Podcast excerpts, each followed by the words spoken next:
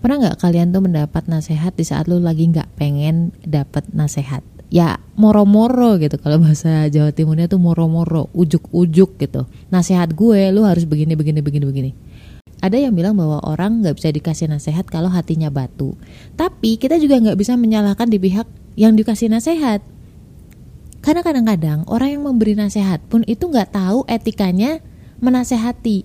Ya mbak, tapi kan kita harus amar ma'ruf nahi mungkar.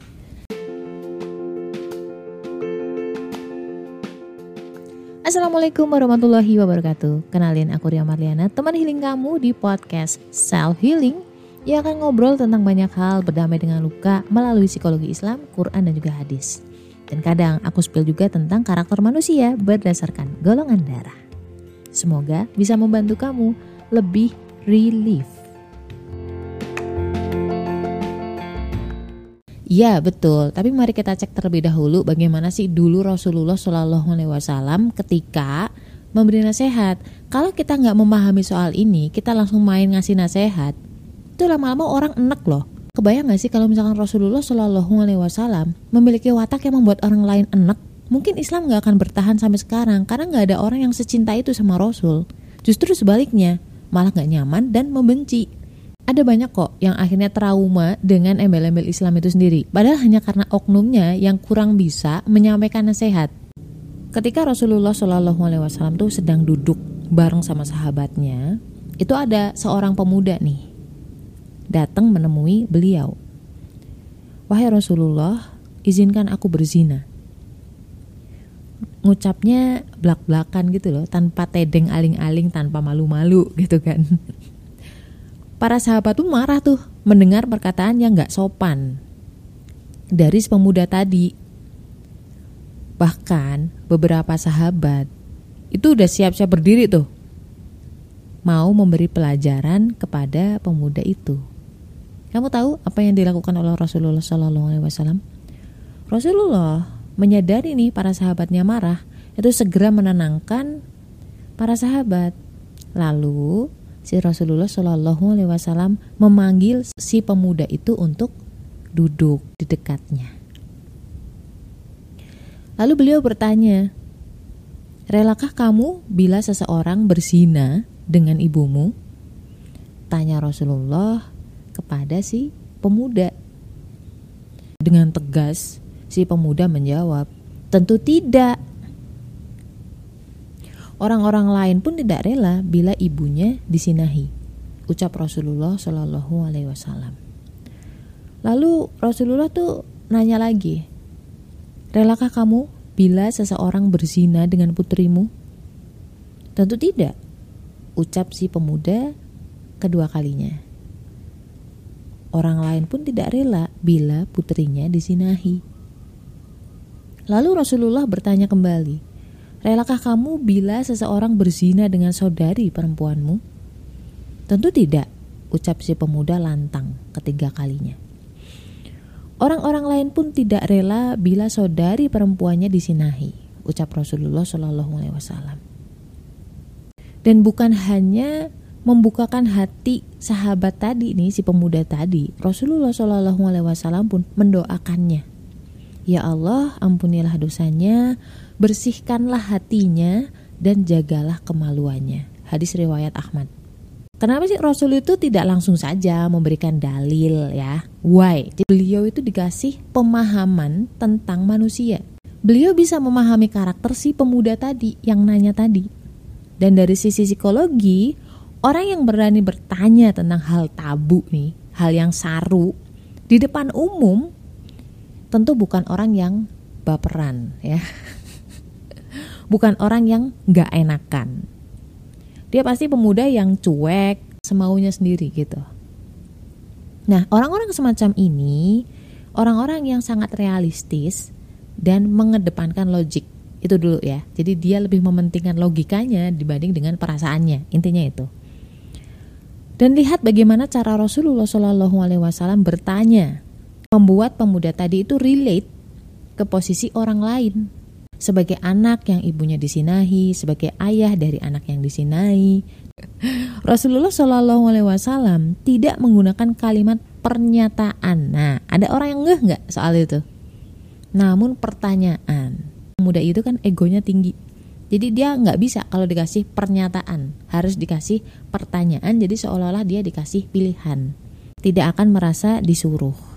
Padahal Rasulullah Shallallahu Alaihi Wasallam bisa aja nih langsung memberikan pernyataan tentang hukum berzina.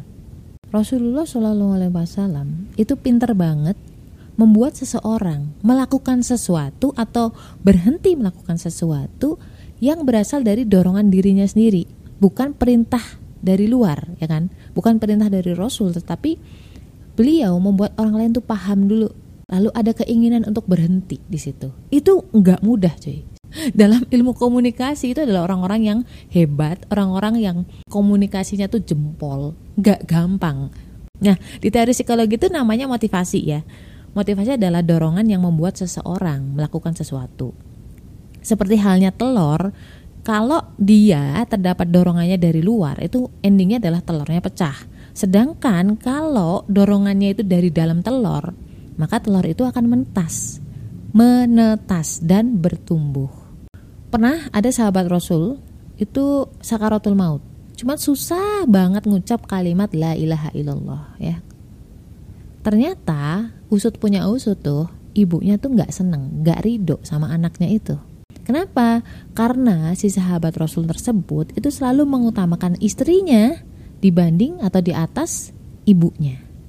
Rasulullah Shallallahu Alaihi Wasallam itu nggak langsung bilang bahwa bu jangan kayak gitu gitu. Atau bu sebaiknya ibu kayak gini. Nggak nggak seperti itu.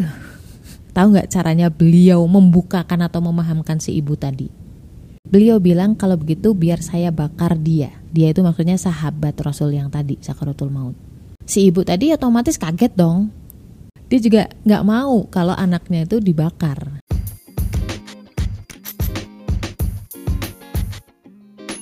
Kenapa sih golongan darah B itu pelupa, susah banget ingat nama, cuek, nggak pekaan, nggak perhatian. Bedah itu semua dari buku cerita tentang karakter golongan darah B dengan judul Beauty in a Beast. Order sekarang, link di bio ya. Dan dengan pelan Rasulullah Shallallahu Alaihi Wasallam bilang, wahai ibu, kalau ibu tidak ridho dan gak memaafkan anaknya. Api neraka jauh lebih panas dari api dunia. Mana ada si ibu yang tega melihat anaknya itu sampai masuk neraka? Sejahat-jahat anaknya lah sama ibunya. Itu nggak akan tega. Apalagi cuman kesalahan yang bikin dia tuh nggak seneng aja. Kan bukan yang jahat banget sampai mukulin si ibunya atau apa gitu loh maksud saya. Hanya masalah ego Rasulullah Shallallahu Alaihi Wasallam itu segitu cerdasnya dalam menasehati, menasehati tanpa menyakiti. Kata-kata itu kan hanya sampai ke kadang ke logik aja, tapi orang belum tentu bisa relate, belum tentu bisa terbuka hatinya. Tapi kalau cara Rasul seperti itu, ya Allah cerdas banget gak sih Rasulullah Shallallahu Alaihi Wasallam? Kalau menasehati, cuman pakai kata-kata, Fatir ya anak gue yang pertama itu tiga setengah tahun itu udah bisa ngasih nasihat ke gue. Kita akan menasehati orang yang peduli orang yang kita pedulikan gitu. Kita harus lihat kondisi si dia si orang itu bagaimana karakternya seperti apa lu kenal atau enggak lu adalah orang yang dia percaya atau enggak dan yang paling penting adalah lu diminta enggak nasehatnya nasihat itu ibarat kayak air atau makanan. Ketika si orang ini perutnya penuh lu cekokin sama makanan, lu cekokin sama minuman lagi, akhirnya mual, enek. Dan ruginya bukan ke kita, cuy. Pesan kita nggak akan sampai, dia nggak akan berubah, dan yang paling parah adalah yang rusak adalah citra seluruh Islamnya. Hakikatnya seorang Muslim adalah orang di sekitarnya itu merasa aman, nyaman gitu, baik dari lisannya, dari perilakunya ada kalanya kita tuh harus diam dulu ada kalanya menasehati dengan cara diam dengan cara menunjukkan uh, kebaikan itu sendiri. Not tell them but show them. La haula wala quwata illa billah. Stay love and assalamualaikum